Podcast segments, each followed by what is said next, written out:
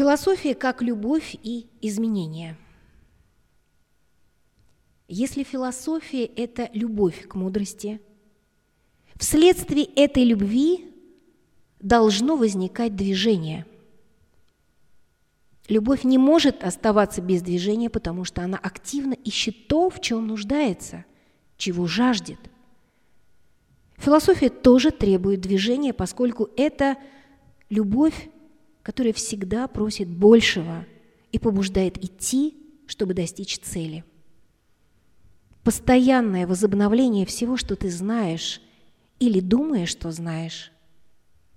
Перечитывать уже прочитанное, снова слушать то, что, как полагаешь, ты уже понял, потому что новый поиск приносит новые сокровища.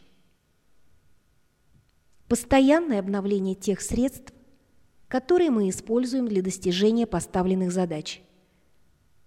Мы не остаемся всегда одними и теми же.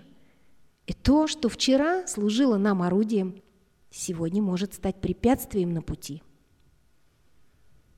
Проверка и изменение самого себя – это возможность нового рождения каждый день.